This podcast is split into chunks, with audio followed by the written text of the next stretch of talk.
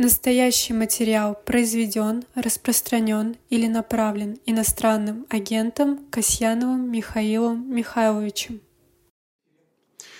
Я, извините, я приветствую всех, кто нас смотрит сейчас на живом гвозде, вне зависимости от того, живьем вы это делаете или чуть попозже посмотрите в записи. Тем не менее, не забывайте о ваших обязанностях как зрителей, то есть активно во всем нашем действии участвовать задавать свои вопросы, писать комментарии, ставить лайки, потом распространять, в общем, рекомендовать и так далее. Чем больше посмотрит народ, тем лучше. И нам хорошо, и вам полезно. Вот. И нашему гостю, я думаю, тоже приятно. У нас сегодня в особом мнении на живом гвозде Михаил Касьянов, председатель партии Народной Свободы, в начале этого тысячелетия премьер-министр России. Михаил Михайлович, я вас приветствую. Да, добрый вечер, Анатолий Владимирович, здравствуйте. А, ну и со времени нашей с вами предыдущей беседы, уж извините, что я вам напоминаю, э, Михаил Касьянова признали еще иностранным агентом. Дежурный вопрос вот всем людям, с кем я, в, в, которые в промежутке между нашими эфирами, нашими вот личными встречами, кто этот статус от российских властей получил. В вашей жизни это что-то изменило? Настроение ваше как-то изменилось от того, что вот вам такую блямбу? Ну, настроение, не скажу, что сильно изменилось, но, конечно, это напоминание о том, что этот закон никчемный вообще просто вредный для страны, для будущего страны. То, что меня включили в этот э, список, значит, ну, причины, которые Минюст назвал, они все верные, так и есть. Я осуждаю войну против Украины, да, я участвую, работаю в антивоенном комитете России, да, общаюсь с другими иноагентами. Все так. Но сам закон, сам закон это просто какой-то, какой-то, значит, ужасная эта вещь. Значит, как можно людей, которые фактически исповедуют инакомыслие в сравнении с нынешней властью, значит, они, по мнению этой власти, являются инагентами. Они или сумасшедшие, или инагенты. Другого, я так понимаю, власть наша не представляет, как можно быть против нее. Поэтому такое это все это странное, ужасное развитие ситуации в нашей стране. И этот закон, в числе многих других еще более ужасных, конечно, это, так сказать, очень неприятная вещь. В этом контексте, конечно, это мешает хорошему настроению, скажем так. Вот, как ваша партия поживает? сейчас, потому что... Партию поживают все люди, ну, помимо тех, кто в тюрьме э, под следствием, кто-то уже осужден, значит, остальные все, кто уехал за границу, человек 20 за границей, из активистов я имею в виду, значит, другие в России. Мы время от времени общаемся, ну, как-то, ну, проводим свои совещания в онлайн-режиме.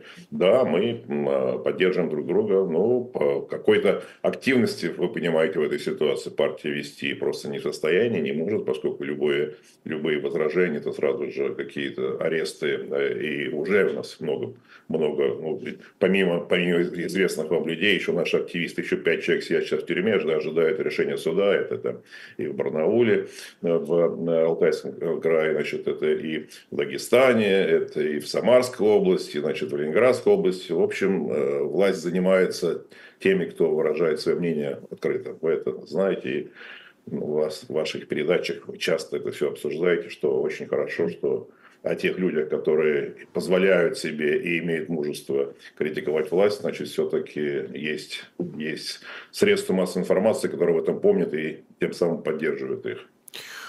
Ну, как говорится, что, что в наших силах, то мы и стараемся делать в тех условиях, в которых мы, собственно, тут в России и находимся.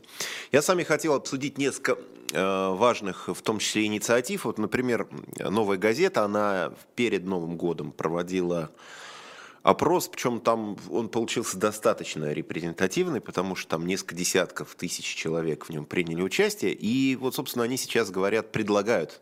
Понятно, что эта инициатива, конечно, такая больше, ну, для привлечения публичного внимания, для выражения точки зрения, но тем не менее. А, предлагает «Новая газета» провести референдум по специальной военной операции и, собственно, задать людям два вопроса. Вы за продолжение специальной военной операции или за прекращение специальной военной операции? Вот мне хотелось бы, чтобы вы при все, ну, опять же, при всей условности этой ситуации, мы понимаем, что вряд ли в одном бюллетене вместе с выборами президента 17 марта окажется еще и вопрос референдума. Тем не менее, как в целом вы оцениваете эту инициативу коллег наших из «Новой газеты», которые, в общем, тоже в большинстве с вами здесь, в России, остаются, и вот тот опрос, который они провели, в котором действительно очень много людей приняло участие и выразили, в общем, достаточно однозначную точку зрения, вот как вы все это Воспринимаете как политик, конечно, в первую очередь. Ну, я воспринимаю это положительно в связи с тем, что вопрос ставится, сам факт. Больше, конечно, никакого референдума никто никогда не позволит провести. Вы знаете, что это очень сложный процесс. Мы в партии несколько раз пытались проводить референдумы и по э, отмене губернаторских выборов, и по выборам мэров городов, и там много разных инициатив было. Ни разу, никогда никто не позволил проводить реальный референдум. Поэтому э, и сегодня, ну, сегодня это звучит политически, безусловно, когда есть возможность опросить людей на улицах э, городов, э, ну и вообще, так сказать, населенных пунктов России, как они относятся к специальной военной операции, а по-нашему это война полномасштабная. Вот, поэтому, безусловно, это очень положительная, положительная инициатива.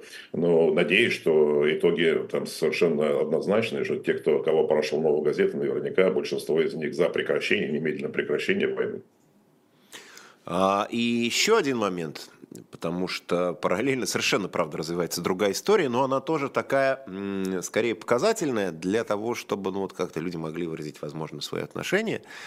А вы наверняка знаете, что у Марка Фейгина есть инициатива провести параллельно с, вот, с а, официальными, назовем их так, выборами, где будут официально зарегистрированные кандидаты, Путин, Слуцкий и так далее провести еще и неофициальное электронное голосование, рассчитанное прежде всего на тех, кто оказался в эмиграции, кто не может в том числе воспользоваться легальным но официальным, скажем так, электронным голосованием, которое за рубежом недоступно, со своими кандидатами, с э, подведением итогов, с условно таким альтернативным параллельным зачетом.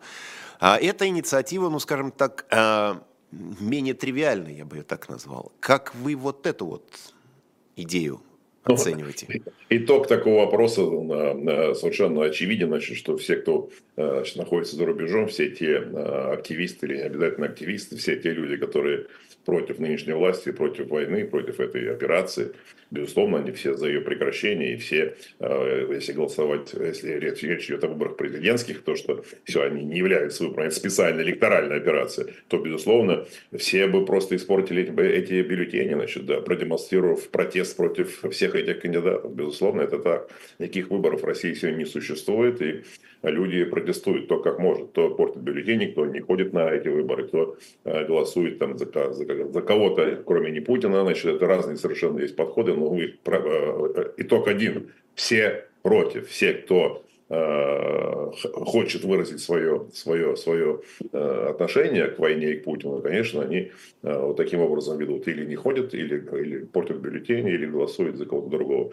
Поэтому, безусловно, это так. И поэтому эта инициатива, она ну, просто она не может иметь какого-то значимого, скажем, эффекта с точки зрения количества голосов. Значит, но мы и так знаем, что все, кто уехал, они все против Путина, все против войны. Поэтому они уехали. Это и есть главная причина. Ну, я понимаю, что Фейгин-то он хочет хочет э, вообще альтернативных кандидатов выдвинуть. То есть совсем, что знаете, как есть теневое правительство, вот также вот такие теневые выборы, где будут не те кандидаты, которых официально регистрируют в Москве, а ну, условно говоря, другие кандидаты. Может, в конце концов, и вы в том числе могли бы тоже на этих вот выборах каким-то образом тоже поучаствовать. Вот вам такая вот такой параллельный альтернативный зачет, знаете, как альтернативная ну, Олимпиада. В таком, в таком разрезе, в таком постановке, я думаю, что это не, не, не работающие вещи, это не очень правильно, поскольку это вообще ну, никаким образом не может отображать реальное настроение какого-то существенного количества российских граждан или избирателей. Значит, ну, это так, ну, продемонстрировать, продемонстрировать, что все уехавшие против, значит, да, и что и всех тех иногентов, конечно, там но, но много было бы потенциальных кандидатов, которые, значит, были достойны быть такими кандидатами и получить поддержку российских граждан, значит, но это, так сказать, в рамках всего этого это находится, в рамках демонстрации того, что э, это не иноагенты, не иностранные агенты, а это э, агенты, которые против власти, против войны, это безусловно так, и власть сама это обозначила таким образом, обозначив или отобрав тех людей, которые против войны, их выделив в отдельную категорию. Категорию, категорию это что, под названием иностранный агент, на самом деле они, на самом деле они представители России за рубежом, те, кто за рубежом, или представители свободной России, те, кто остался э, в России и продолжают какую-то свою общественную деятельность.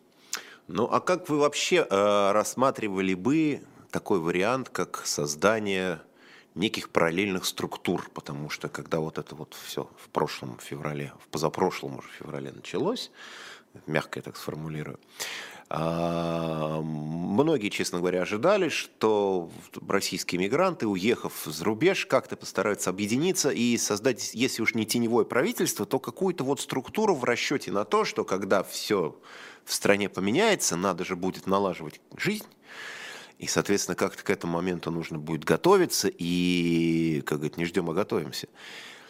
И есть ли смысл в создании пока еще не работающих, условно спящих, но тем не менее каких-то оргструктур, которые реально могли бы обсуждать вопросы экономики, политики, дипломатии и там социальных каких-то вещей. Потому что иногда вот тут тоже в эфирах спрашиваешь, говорим, ну хорошо, вот, допустим, нет Путина, все так или иначе разрешилось, о чем-то договорились с Украиной, мирный договор или что-то, в общем, как-то это все. И, и что вы будете делать на следующий день? И люди очень часто говорят, ну мы не знаем, вот, вот этот день наступит, мы посмотрим, поглядим, пока планов нет. И это тоже иногда разочаровывает, потому что ты думаешь, ну хорошо, планов нет, а, а мы тогда почему должны вас, допустим, поддерживать, если у вас нет никаких планов и тоже нет видения будущего? Вот как с этим всем пойти? Я думаю, что эти вопросы задавались не политикам, поскольку те политики, ну там не, немного среди нас, э, э, кто сейчас за рубежом, а фактически все руководители тех или иных политических структур, они все за рубежом, то у нас единое мнение сегодня. Сегодня, во первое, это отношение к этой власти, к войне, поэтому у нас есть э, анти, российский антивоенный комитет, это главная, э, главная структура, которая объединяет всю оппозицию для э, борьбы с э, войной, скажем так, той, в той мере, которой мы можем. Но второе, когда вы говорите о будущем, ну, первое, до этого будущего далеко, когда можно бы говорить о каких-то программах, реализация программы и выборах, до этого далеко. Даже если вдруг исчезнет Путин, все равно еще до того, как будут свободные выборы, далеко. Но у нас у всех есть программы, нашей партии Народной Свободы есть программа, у других еще двух, трех, четырех групп есть политические, политические программы. Поэтому в этом контексте не, не существует никакого вакуума. Мы знаем, что делать. Практически наши все действия э, ну, ну, примерно одинаковые. Вопрос, вопрос того, когда станет эта возможность для того, чтобы мы могли объединиться в одну, если не политическую партию, то в один как бы, ну, какой-то политический фронт для участия в выборах, поскольку выборы, реальные выборы, это и есть причина для объединения. Сегодня какой-то объединиться в оргструктуру без причины, просто на такой нет никакой необходимости. Мы едины сегодня в отношении того, что происходит в России и то, что делает нынешняя власть внутри страны и за ее пределами. Конечно, это ужасно, и поэтому мы принимаем соответствующие заявления. О будущем будущем никаких вопросов и сомнений о том, что мы знаем, что делать, никаких сомнений на счет не должно быть. Мы все общаемся, и экономисты, и политики, и, и, э, люди, которые разбираются в социальной жизни, значит, в социальной сфере, мы все общаемся прекрасно э, понимаем, что надо делать. Ну, в первую очередь, конечно, это будет касаться того переходного периода, который, который, безусловно, будет. Жесткий период, плохой период, с э, какими-то элементами там, хаоса возможного, значит, но это уже теперь уже не избежать этого, поскольку мы видим, что Путин решил жить до конца в кресле президентском. Значит, если что-то случается с ним, то будет какая-то трансформация. Это все равно не конец э, вот этой конструкции, которую он создал, э, но тем не менее это будет, будут изменения. Любой другой человек на месте Путина будет стремиться улучшить ситуацию. Что означает улучшить ситуацию? Будет стремиться прекратить войну, будет стремиться каким-то образом налаживать отношения с Западом. Поэтому начнется движение в любом случае, при любом преемнике это или не преемнике, или просто другом назначенце, или как который окажется на вершине власти. Поэтому в любом случае ситуация будет меняться в лучшую сторону. Она сегодня очень плохая, будет меняться в менее плохую. Но это будет движение в конце туннеля, безусловно, безусловно, будут свободные выборы, и тогда э, мы все включимся в эту, в эту, в эту ситуацию. Сомнений в этом нет. А, смотрите, осталось, по сути, осталось два месяца. Февраль-март, выборы, поскольку будут трехдневные, а, то они вот с 17 как раз по 20 будут происходить. То есть в, в эти же дни, в эти же числа, через два месяца все равно люди так или иначе в электронном, в э, ногами придут на избирательные участки все равно в достаточно большом количестве. И у многих людей э, так или иначе возникает вопрос, как им в этой ситуации поступать, когда кандидатов, многих кандидатов, за которых они хотели бы отдать голоса, просто нет и не может быть в списке, но тем не менее они хотят каким-то образом через выборы, через свое участие. В конце концов, есть право голоса. Вот у меня есть, как у гражданина, право голоса, которого у меня пока еще никто не отнял. У меня есть бюллетень, мой, что называется, персональный, который ждет меня на избирательном участке, и который я думаю, как мне использовать. А есть у вас какой-то совет? Есть какая-то, есть какая-то вообще приемлемая стратегия с учетом того, что эти выборы вот они вот такие, но других-то все равно нет? Ну, первые, вот вы правильно сказали, они такие, значит, но это не выборы, а, а имитация этих выборов. Поэтому следующий вопрос это об одном, что, конечно, а, ну, здравомыслящие люди понимают, что они не могут повлиять на результаты этих выборов этого голосования. Но выразить свое мнение, выразить свой протест, воспользоваться своим правом, правом как эм, избирателя, безусловно, многие хотят. Кто-то вообще не хочет говорить, что в этом фарсе я участвовать не буду. Это нормальная позиция. Кто-то говорит, что я приду обязательно, поскольку я хочу продемонстрировать свою, свой протест и испорчу бюллетень. А кто-то говорит, что я не только приду, значит, но я не буду портить, я проголосую за какого-нибудь кандидата, кроме как, только, только не за Путина. Значит, но это тоже есть такая позиция у многих людей. Они, видимо, все-таки немножко наивно думают, что как-то этот голос будет подсчитан и повлияет значит, на ситуацию в стране. Значит. Но тем не менее, это желание каждого. И поэтому каждый из этих вариантов, он а, работающий. Конечно, мы призываем не голосовать за Путина. Остальное это кто как выберет себе какую форму протеста, форму поведения. Это нормальная, нормальная вещь. Ну, понятно, что эти выборы, я уверен, что и на Западе не будут признаны как, как э, законные, и Путин не будет признан как законный президент. Я думаю, что он будет в таком же статусе, как сегодня Лукашенко после тех выборов 2020 года в Беларуси. Поэтому э, ситуация такова. На Западе все уже понимают, что это просто уже ну, э, такая жесткая имитация, значит, э, когда э, э, кто-то сидит в тюрьме или люди, уехавшие за границу, даже тот, тот кто пытался, пытается что-то в России сделать, все равно их не регистрируют, не пускают. Поэтому выборы никакие не являются не свободными, они не являются э, честными, честными, справедливыми, и, конечно, результаты не будут никакими, э, никакими э, правдоподобными. Поэтому, конечно, даже нет никаких иностранных наблюдателей. Это еще один фактор. То есть никак, ни, одной, ни одному требованию, э, то, что называется, свободных выборов, которые Россия признала, как обязуется, обязуется исполнять в рамках ОБСЕ, то есть ни, одного, ни, одной, ни одной черты этих выборов, которые э, считались бы э, законными и правильными, ни одной черты не существует. Поэтому ну, это уже совершенно все ясно каждому. Я думаю, что споров на эту тему у людей, которые рассуждают, просто нет в отношении это выборы или не выборы. Вопрос правильно спрашиваете, какой совет, как повести себя в день голосования. Вот моих три варианта, которые я уже там э, неоднократно уже говорил, поскольку я не считаю, что нужно предписывать гражданам и рекомендовать какое-то одно действие. Потому что в этой ситуации это не выборы. Поэтому каждый выбирает форму своего протеста, форму участия, э, как отреагировать на эти невыборы, на эту имитацию.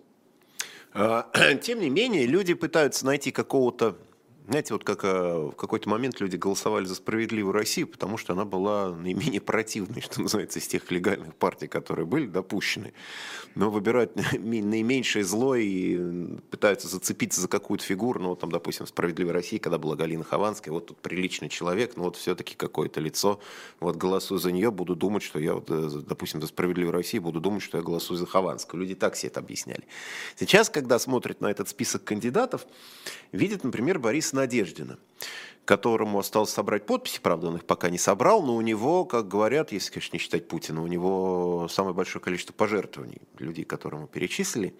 В э, связи с этим, при всем при том, что вы уже сказали, при всем при том, что и мы с вами здесь понимаем, и те, кто нас смотрит, скорее всего, тоже.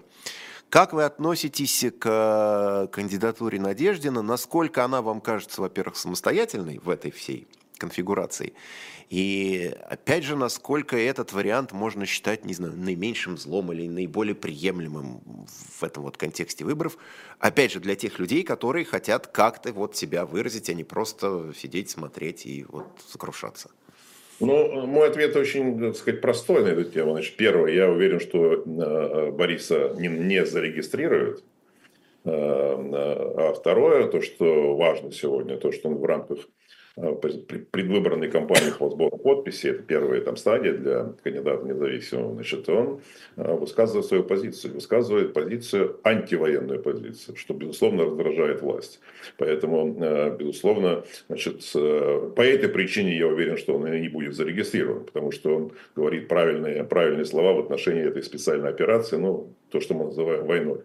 Вот, поэтому, поэтому у меня отношение такое именно, что раз он, раз он выступает против войны, значит, он отличается от всех других. Но я уверен, что его не зарегистрируют. Ну, в общем, да, пока у него с подписями не очень хорошо. До конца месяца осталось не так много времени, и то есть избирательный фонд пополняется гораздо лучше, чем, чем скажем так, чем, чем подписной фонд. Да. Вот. Но э, тем не менее, тоже был один из вариантов. Другой вариант был Екатерина Дунцова, которая, правда, не дошла даже до стадии сбора подписей, но тут обратили внимание вот на что – Э, человек ну, абсолютно неизвестный. Вот как Григорий Явлинский говорит, когда его спрашивают о том, что не, не может ли, не, не готово ли яблоко поддержать Дунцова, он говорит, мы ее не знаем. Он несколько раз это повторил уже так, иногда даже уже с, с некоторым раздражением. Тем не менее, мы ее не знаем. Дунцову действительно не знали до самого недавнего времени. Ну, у нее была какая-то местная, локальная, что называется, известность, но на федеральном уровне не знал никто. Вот, сейчас она стала, в общем, достаточно популярной фигурой, у нее в соцсетях там тысячи подписчиков, десятки тысяч даже. У нее была довольно такая активная инициативная группа, приходили люди, сейчас они хотят собрать а, даже какую-то попробовать создать партию, хотя вряд ли ее, конечно, зарегистрируют. Но тем не менее, это же получается все равно есть настолько очевидный запрос в обществе на какие-то новые лица, что абсолютно неизвестный человек и не скажешь, что прям какой-то харизматичная личность тем не менее моментально собирает достаточно большое количество сторонников.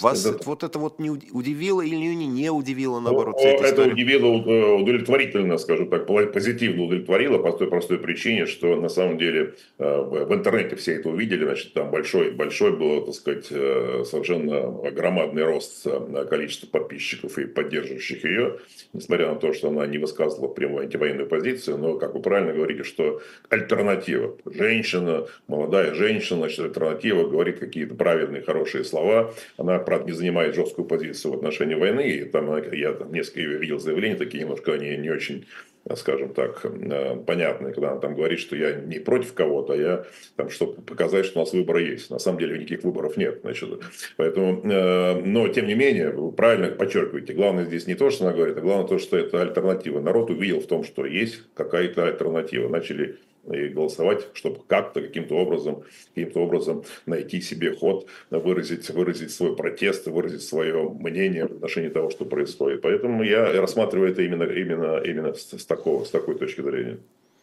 Но, как я понимаю, шансов на то, что хоть в каком-то виде зарегистрируют хотя бы партию, хотя бы, ну, какая-то была витрина, чтобы сказать, ну вот видите, все-таки есть же у нас относительно независимые партии, независимые кандидаты, шансов и, и вы, как я понимаю, не видите никаких у нее. Ну, это сложный процесс. Я не знаю, насколько у нее есть организационный ресурс это создать партию сложный процесс. Я, так сказать, несколько раз этим занимался, но это, это много, это много подписей, это большая организационная работа в регионах, это люди.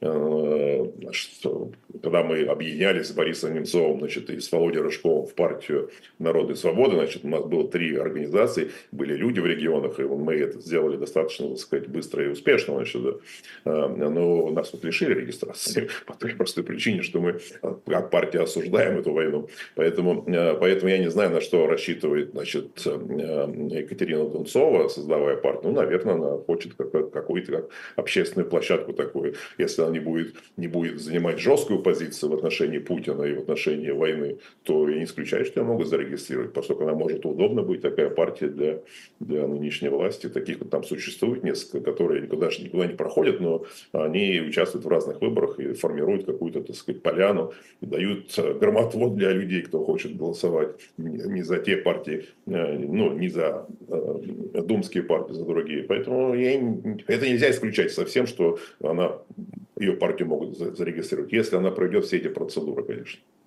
Ну да, просто это может быть в такой роли небольшого политического кардебалета, что вот есть какие-то основные силы очевидные, да, есть кто-то, кто создает вот такую относительно благоприятную картину, что вот есть у нас, есть у нас и такие люди, есть у нас и такие партии, вот они. А мы говорим с Михаилом Касьяновым. В особом мнении мы сейчас на минутку буквально прервемся, потому что я всегда обычно вот в это время как раз напоминаю нашим зрителям, что у нас есть такая замечательная штука. Интернет-ресурс, э, интернет-магазин shop.diletant.media. Я обращу ваше внимание на одну книгу и на предзаказ еще одного издания. Книга у меня в руках Збигнев Бжезинский. Вот это вот она небольшая. Збигнев Бжезинский «Великая шахматная доска». Замечательная эта книга тем, что просто ее стоит почитать, потому что Бжезинскому приписывают массу самых разнообразных цитат, высказываний, которых он никогда не говорил. И когда вот эти вот страшилки говорят, что вот еще Бжезинский писал разделить Советский Союз или Россию на 500 частей, там вырубить весь лес, выкачать всю нефть. Вот это в его книге было сказано. На самом деле там ничего этого нет. А вот что есть в этой книге, вот если вы ее купите у нас, посмотрите, она, видите, она не очень толстая. Вот, то есть столько всего, что приписывают Бжезинскому, там просто физически нет. Но тем не менее, это действительно одна из а, основополагающих политологических э, книг, поэтому просто и любопытно почитать. Это как план Далиса, чтобы понять, что никакого плана Далиса не было, и что, и что Бжезинский тоже ничего такого не говорил, что называется, знакомиться с первоисточником хоть и в переводе. Вот, поэтому Збигнев Бжезинский, «Великая шахматная доска», зайдите на shop.diletant.media, найдете там и прочитайте. Но из такого нашего традиционного, дилетантовского, хорошего, развлекательного, все-таки поскольку ни одной политикой люди, слава богу, живы, но тем не менее, тоже с историческим контекстом. У нас открыт предзаказ на комикс «Спасти книжную таракану», шестой том уже. Вот эти комиксы, они очень хорошо у народа пошли, народ как-то этот жанр распробовал, и даже сами ожидали, что так здорово все дело двинется. Вот. Заодно и, между прочим, с этой помощью узнать кое-чего, что в нашей истории было любопытного. Вот. Ну, хоть и в жанре фэнтези и комиксы, но тем не менее, любопытная вещь. Вот. Ну и вообще в а, магазине «Дилетанта» есть масса хорошей, полезной литературы, художественной, и публицистической, и политологической. У нас там шикарный выбор собрание сочинений. В общем, зайдите, посмотрите для себя, в подарок, для близких. Просто действительно книга по-прежнему хорошая штука. Так что всем рекомендую shop.diletant.media. Кроме того, это еще помогает и нашему каналу в том числе выживать, существовать. Ну а другие способы поддержки живого гвоздя, собственно, у нас в описании, на экране все перед вами есть, так что вы можете в этом всем тоже поучаствовать. Вот, за что мы вам заранее благодарны. Мы продолжаем особое мнение. Михаил Касьянов у нас сегодня в гостях. И, Михаил Михайлович, ну я не могу не задать вам несколько вопросов все-таки как специалисту, потому что вы были на протяжении четырех лет премьер-министром страны и отвечали, что называется, за наше народное хозяйство. А у, да, нас год, а у нас год в народном хозяйстве начался просто «мама, не горюй», потому что без всяких, как говорится, бомбежек и вмешательства противника, каким бы он ни был. А у нас просто как боевые сводки с фронта. Здесь взорвалась котельная, здесь рвутся трубы. Э, я посмотрел карту, и, ну, это практически вся европейская часть, Приморье, то есть ну, все, где более-менее, так сказать, проживают люди компактно. Города, мегаполисы, везде возникла проблема ЖКХ с взрывающимися трубами, с отключающимся теплом, электроснабжением. Подмосковье, которое, казалось бы, богатый, хороший регион рядом с Москвой, тут тоже люди должны жить хорошо. Подольск э, и Климовск, они вторую неделю вот, то есть, то нет у них тепло, то, то светло, то темно. Люди жгут костры во дворах. А, вы работали премьером в начале тысячелетия, в начале века. Вот сразу после этих пресловутых лихих 90-х, когда казалось, что все уже в полном развале. А вот в тот момент было что-то сходное с тем, что мы наблюдаем здесь в России сейчас? Было, было, было, было. Тогда было. Тогда было, я помню, в Владивостоке, весь Владивосток замерзся, да, это было и в Хабаровске, это было, в Якутии было, значит, да, я даже прекрасно помню, я специально выезжал во Владивосток и проводил совещание. Э, вместо губернатора проводил совещание со всеми службами. Просто, просто оперативно два дня руководил процессом восстановления и там, замены труб и замены батарей в домах. Значит, все такое происходило. МЧС тогда, э, Сергей Шойгу был министром, значит, активно возил батареи, самолетами возил батареи. Вот значит, помню, да. Да. Поскольку в то время уже было понятно, что советская, советская инфраструктура и вся система ЖКХ уже на износе полном. И и э, это требует серьезных вложений, требует серьезного внимания. И когда уже в 2003 году э, э, мы создали, так в то время назывался он стабилизационный фонд, стабилизационный фонд, это когда нефть уже стала не 25, а стала 27, и тогда уже больше 25, все должно было идти в этот стабилизационный фонд, и тогда я в то время, в четвертом, третьем, четвертом году публично говорил о том, что, слушайте, у нас ужасная проблема со, всем, со всей ЖКХ по всей стране. Да, это не компетенция федерального правительства. Федеральное правительство не отвечает за э, трубы и ЖКХ значит, в городах и поселках. Значит. Но федеральное правительство не может не, не волноваться и не видеть этого. И оно должно помочь муниципальным органам и э, региональным органам решить эту проблему. И тогда, создав этот стабилизационный фонд, помимо той, то, что мы называли э, финансовые подушки, подушки безопасности на случай там, резкого падения цен на нефть, там, на газ и так далее, для того, чтобы можно было профинансировать э, утвержденные бюджетные расходы.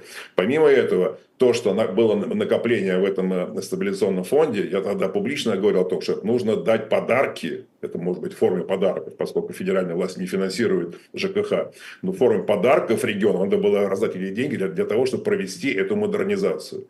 Где-то это было чуть-чуть сделано силами в рамках тех средств, которые, которые существуют, а, а где-то это не сделано. И сейчас мы видим продолжение, когда уже этот износ уже на полном пределе, уже, значит, уже, да, и э, эти морозы, видите, видите, еще взрывается по очереди. То, что Подмосковье случается, это вообще удивительная, конечно, вещь. В Подмосковье должно было все Подмосковье полно достаточно денег для того, чтобы можно было это сделать. Но, к сожалению, на протяжении последних там, 10, 10 лет ничего не было сделано так, чтобы такого не, не происходило, то, что происходит сегодня. Это, это конечно, уже э, другие приоритеты. Просто у нынешней власти совершенно другие приоритеты, э, нежели те, которые нам виделось тогда, в начале 2000-х. Значит.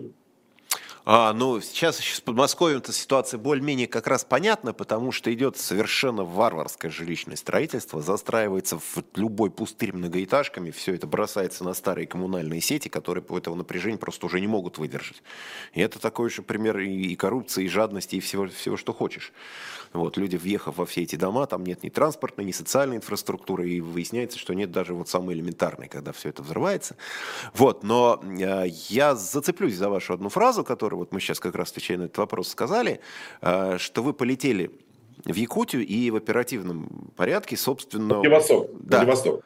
Во Владивосток, извините. Полетели, и вот в оперативном порядке премьер-министр решал проблемы, а, а министр э, МЧС трубы возил самолетами и батареей, у нас с тех пор, по сути, вот в смысле управления ничего не изменилось. Э, при всем, как говорится, уважении к премьер-министру, тем более к вам. Ваша ли это работа, и неважно сейчас, там, допустим, если даже Мишустин будет этим заниматься, вот где у нас в этой всей вертикали, в том числе вертикали управления, где все остальные звенья – как у нас что-нибудь происходит, говорит, ну вот сейчас будет прямая линия, позвоним Путину, попросим у Путина там чего-нибудь. Сейчас эти несчастные люди, которые жгут костры во дворе, записывают обращение, Владимир Владимирович, мы жжем костер, помогите нам, пришлите. А где все остальные ступеньки-то? Муниципальная, городская, какая-нибудь областная, еще что-то. Сразу Путину, Касьянов летит во Владивосток, где все эти звенья-то? За 20 лет ничего же не изменилось, получается. Я вам расскажу, Антон Леонидович, дорогой, значит, да. Я это сказал не, не, не для того, того, чтобы какую-то гордость, значит, проявить. Нет, я, вот, я, я, я как раз понимаю, что деваться Я как раз продемонстрировал, что тогда, это 2000 год, значит, да, это самое начало нашего, нашего нового, ну, скажем, периода, когда я стал главой правительства, и мы начали проводить реформы, и с чем мы столкнулись. Да, эти проблемы существовали. Тогда приходилось этим заниматься. Это еще была проблема, что губернатор был неправильный. Он потому что этим не занимался. Им нужно и премьер-министр вместо губернатора решал те проблемы, координировал действия муниципальных образований на местах в том, в том, в том крае, в Приморском крае. А то, что это до сегодняшнего дня, это позорище просто. Тогда, понятно, был первый год, значит, новой эры Пришел Путин, пришло новое правительство, мы начали наводить порядок после кризиса 98 года, когда там все у нас, вы помните, что было с финансами, значит, надо, денег совсем не было. А, и тогда мы в этих условиях это решали. Сейчас, после тех, так сказать, э, жирных лет, которые были накоплены огромные резервы, с помощью того стабилизационного фонда, который создан был мною в 2003 году, начал работать в 2004 году, и денег было полно, уже там разбазарили все деньги, значит, и сейчас даже этот фонд, значит, спасает нынешний нынешнюю ситуацию, но тем не менее он скоро может закончиться, даже уже вся понятно, уже январь начался, уже расходы идут не так, как предполагалось, уже они их больше, чем, чем, чем запланировано. Поэтому, поэтому это, конечно, ситуация именно подтверждает то, что происходит сегодня, подтверждает, что за эти там, 20 лет правильного ничего достигнуто не было. Не было, не было урок, урок не выучен был. Урок начала 2000-х не выучен нынешними властями. И разбазарены средства, и люди сталкиваются с тем, с чем они сталкиваются сегодня. С этим ужасом просто. А, вспоминаю, опять же, былые времена. А работой министра Шойгу, как министра МЧС, вы довольны были, как глава правительства? Да, это было, он, это было его место, да, тогда он, он работал правильно. Просто, так сказать, в то время, э, скажем так, это было как министерство, это, конечно, никакое, никакое это не министерство, это служба но в силу там, того, что министр Шойгу хотел быть министром, значит, я держал его как министерство, хотя, конечно, но это не меняло сути дела, значит, да, и э, люди были очень обучены, были натренированы, они э, имели все методики, знали, как решать проблемы, там, а потом мы подсоединили и пожарную службу, она была в МВД, я это подсоединил и в МЧС, поскольку в МЧС э, люди, ну, занимались с охотой, с желанием и знали, как решать эти проблемы, как эти чрезвычайные ситуации предотвращать и как с ними бороться. Значит, поэтому в то время я, так сказать, очень позитивно относился к их работе. Да. Да, но тогда вообще казалось в какой-то момент, я уже так вспоминаю, что у нас одно министерство все время работает, потому что что-то везде постоянно взрывается, тонет, и вот там Шойгу там, Шойгу здесь, и казалось прям вот действительно такой красавец-мужчина, все спасал, прилетал как волшебник в голубом вертолете, что-нибудь обязательно, хоть с трубами. Это так, потому что, да, действительно были проблемы. Они были, и должно к сегодняшнему дню было уже не быть, но они по-прежнему, еще к тому же еще те же самые проблемы, что самое вот, сказать, удивительно, проблемы те же самые, прошло 25 лет. Вот я, те... я поэтому, собственно, вас и спросил, потому что вы когда-то сталкивались с этим, и прошли годы, мы видим, что, в общем, все то же самое, и методика принятия решений та же. И да. в, в ручном режиме управляется только что пока никуда эти трубы не везут, но сейчас у нас у властей какие-то другие приоритеты, совершенно очевидно, уже не до труб. А, еще один момент, это, опять же, вы премьер-министр, вы уж точно в этом деле разбираетесь. А, Владимир Путин неоднократно за последнее время говорил, что Россия обошла Германию и вообще стала первой экономикой Европы, уверенно входит в пятерку крупнейших экономик мира, и что за последние два года, вопреки тому, что там Россию душат санкциями, окружают, запрещают, наоборот, у нас растет производство, растет экономика, растет ВВП, стало меньше бедных, и даже статистика приводится не просто как-то вот абстрактно. Вот вам вот цифры, вот приоритет покупательной способности, все вот это прекрасно, люди сидят, верят, говорят, ну да, вот же цифры, не с потолка же взято. Вы как вы и, и политик, и экономист, и чиновник высшего уровня в свое время – и премьер-министр, что вы могли бы сказать на это? Когда вот вы слушаете, у вас что возникает в голове?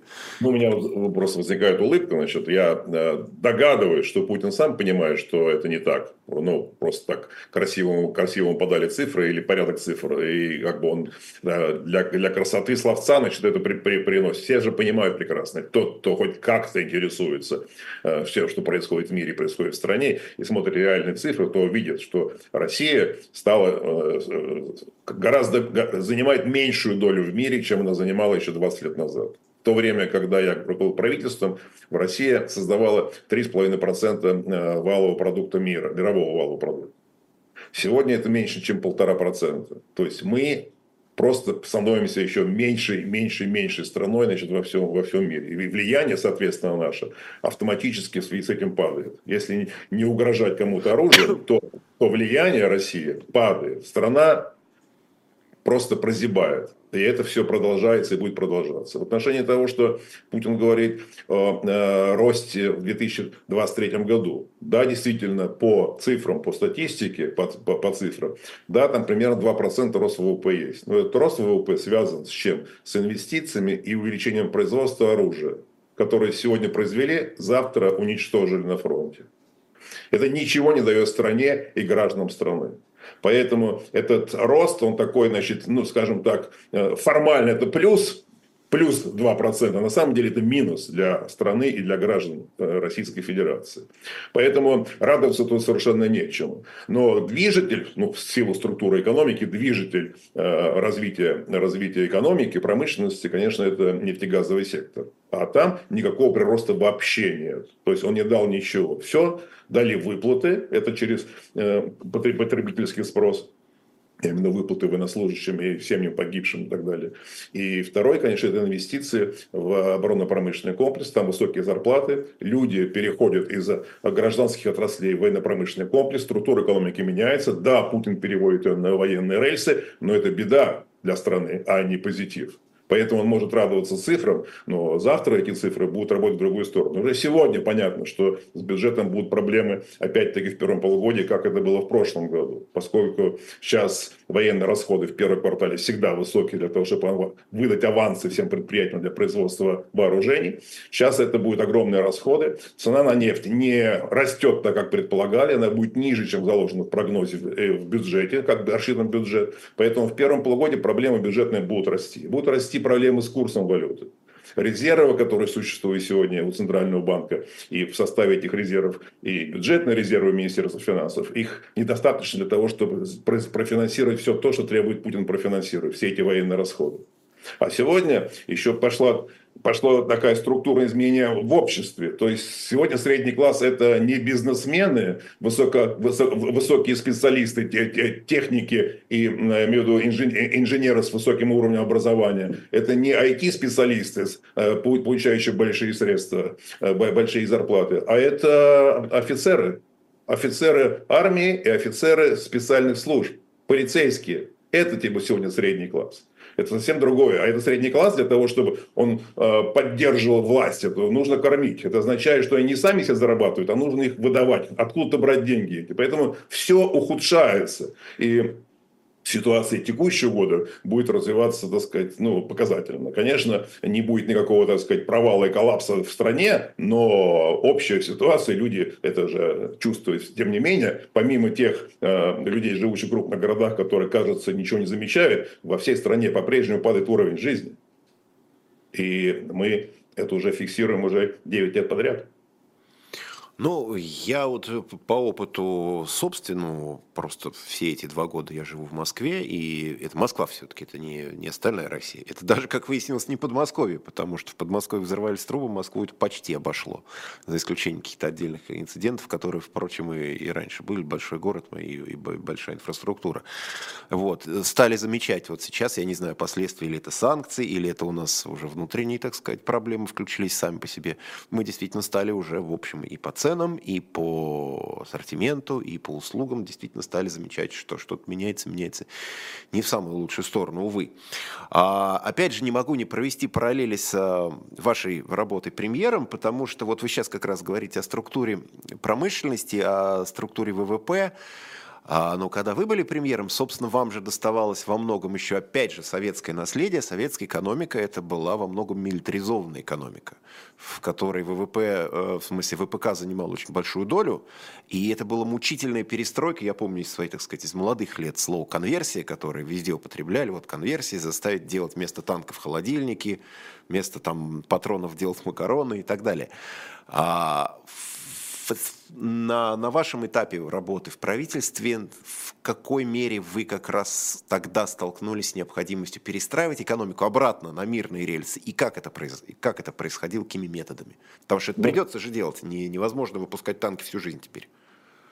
Ну, надо э, сказать, конечно, что э, проблемы э, конверсии и перестройки промышленности начались еще в 90-е годы, до моего премьерства. Ну да, да, но вам же все равно как-то вот наследие какое-то досталось. Да, да. Но мне досталось то, что после кризиса 98 -го года, значит, а, я уже будучи в Минфине, всеми вопросами этими занимался впрямую или косвенно, но а, были огромные неплатежи. И в 90-е годы, вы помните, были расчеты бартером и так далее.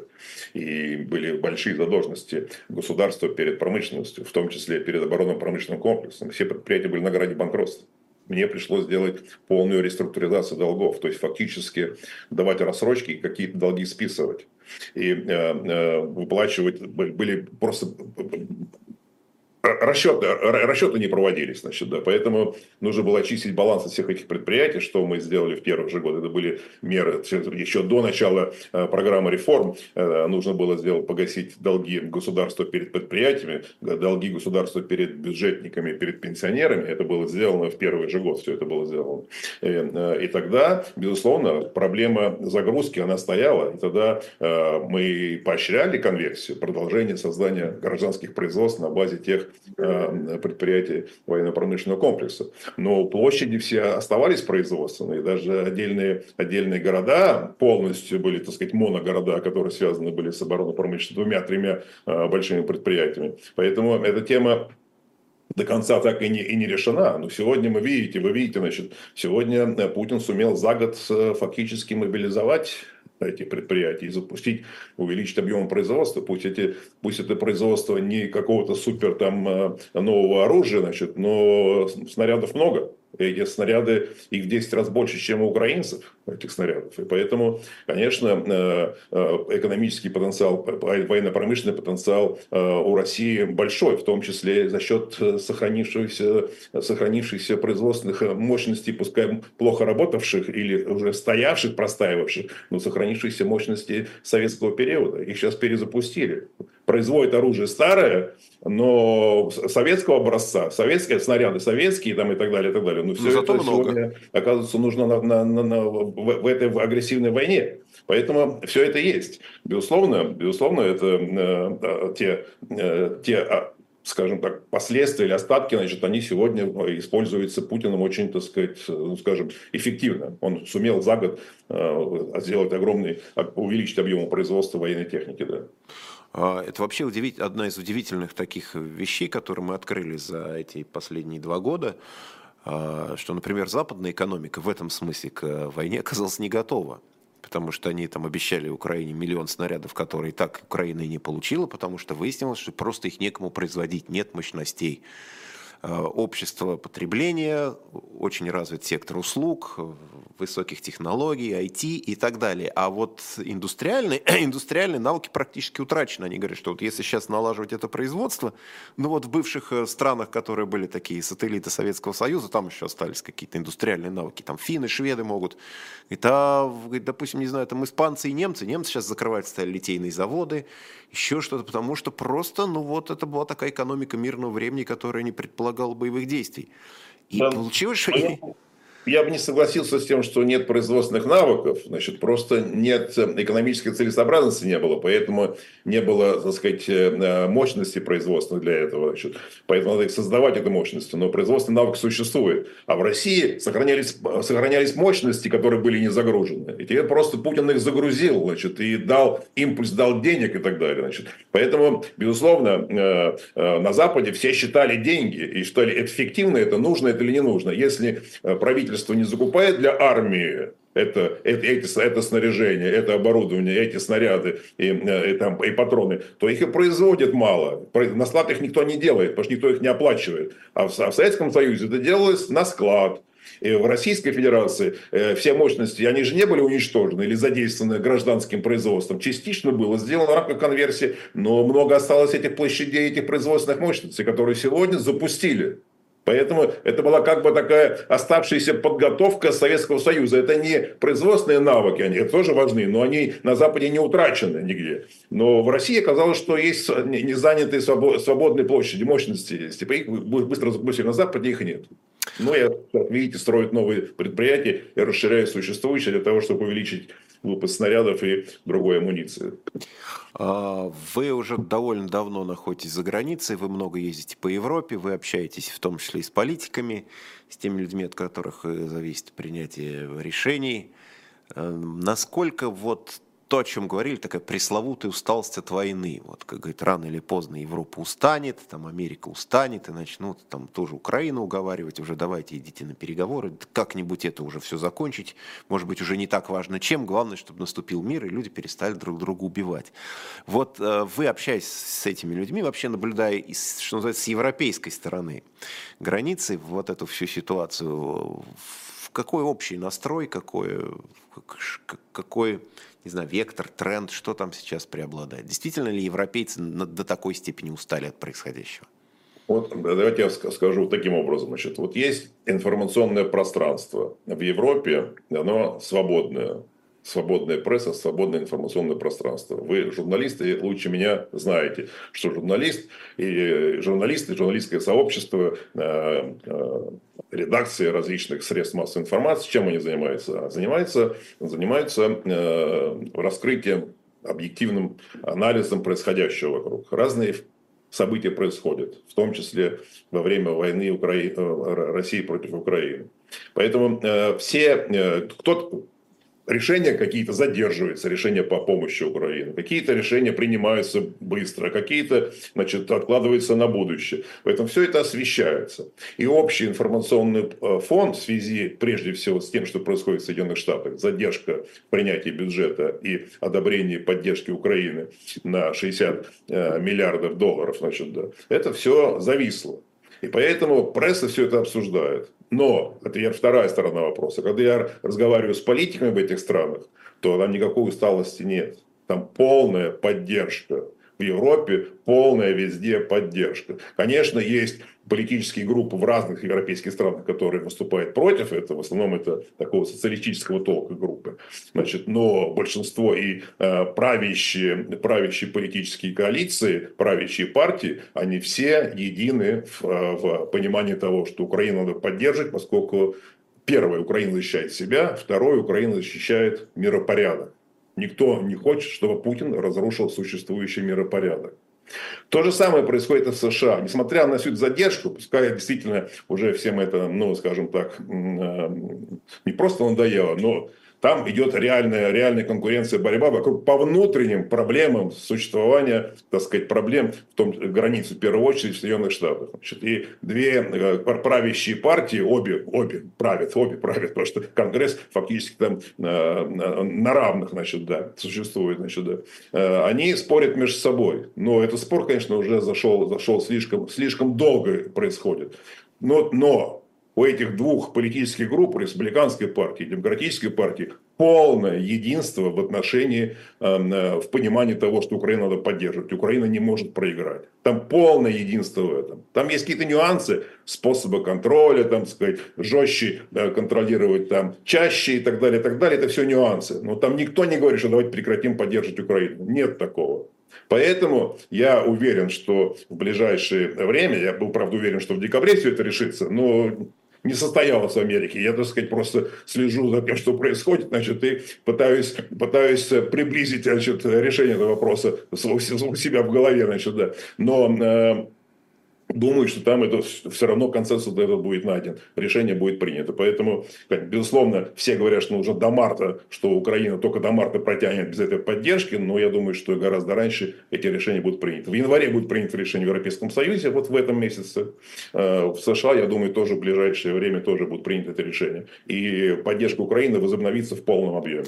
Даже вот. больше, чем было прежде. Я вот сейчас просто перед нашим с вами эфиром смотрел в, в Евросоюзе, они обсуждают, что делать делать с Венгрией и, и даже частично ограничить ее полномочия, потому что Венгрия в целом тормозит Э, выдачу средств Украине, увязывая это с выдачей средств самой Венгрии. Вообще Венгрия занимает такую особую, особую позицию, но с другой стороны она один из ведущих потребителей российских энергоресурсов, и она, в общем, думает о себе в гораздо большей степени, чем про всю, всю остальную Европу, про Украину.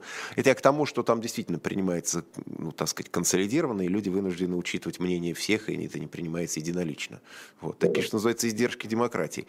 Но, с другой стороны, говорят, вот придет Трамп, он вообще такой прагматик, вообще человек экстравагантный. У нас один раз болели за Трампа. Если помните, даже у нас депутаты стоя приветствовали его избрание в Государственной Думе. Думаю, что это... Шампанское пили. В то время да. же живой Жириновский был. Да, да, да. И самые говорили, что ездить по, по, с американским флагом Маргарита Симонян там хотела, не знаю, вот всякая такой, какая-то ерунда была. Сейчас опять болеют за Трампа. Ждут, что вот часто Трамп такой в, в новой своей версии придет и все равно будет проводить пророссийскую политику, перестанет поддерживать Украину, и все будет хорошо. Вот. И я так, я, честно говоря, сомневаюсь, но я думаю, что вы тоже. Нет, я э, э, Трамп может быть президентом, это да, такой, такой э, шанс такой совершенно большой существует. Но не факт, что это так будет, но тем не менее такой шанс существует. Но если вы посмотрите на Трампа э, прошлой четырехлетки, значит, там э, ничего, какого, никаких-то действий в поддержку агрессивной политики России он не предпринимал. И ничего такого в мире он не сделал, кроме как разрушить отношения с Европейским Союзом и поставить под вопрос значит, нормальное функционирование НАТО. Но Путин фактически обеспечил консолидацию НАТО, она как второе, второе дыхание получила, новую жизнь НАТО получила, как серьезная, сильная организация. Я не думаю, что Трамп сейчас будет снова разрушать НАТО и будет разрушать отношения с Европейским Союзом. И не думаю, что он сейчас, э, скажем, так сказать, скажет Путин, да, забирай пол Украины, значит, и все такое порешаем так. Я думаю, так, такого не будет. Во-первых, ему не позволит это его однопартийцы. А, сегодня идет просто предвыборная кампания, поэтому популизм сказать, всегда имеет место, а у Трампа он особенно, значит, мы это прекрасно все это знаем. В прошлой предвыборной кампании сейчас это происходит. Все кто-то к этому относится, так сказать, ровно, кто-то с пониманием, кто-то немножко с элементом такого цинизма, что пусть, пусть говорит, потом будет делать другое, что на самом деле так возможно и будет. Плюс, как я сказал, в, в Америке существует полный двух, двухпартийный консенсус в отношении поддержки Украины. Трамп это разрушить не сможет.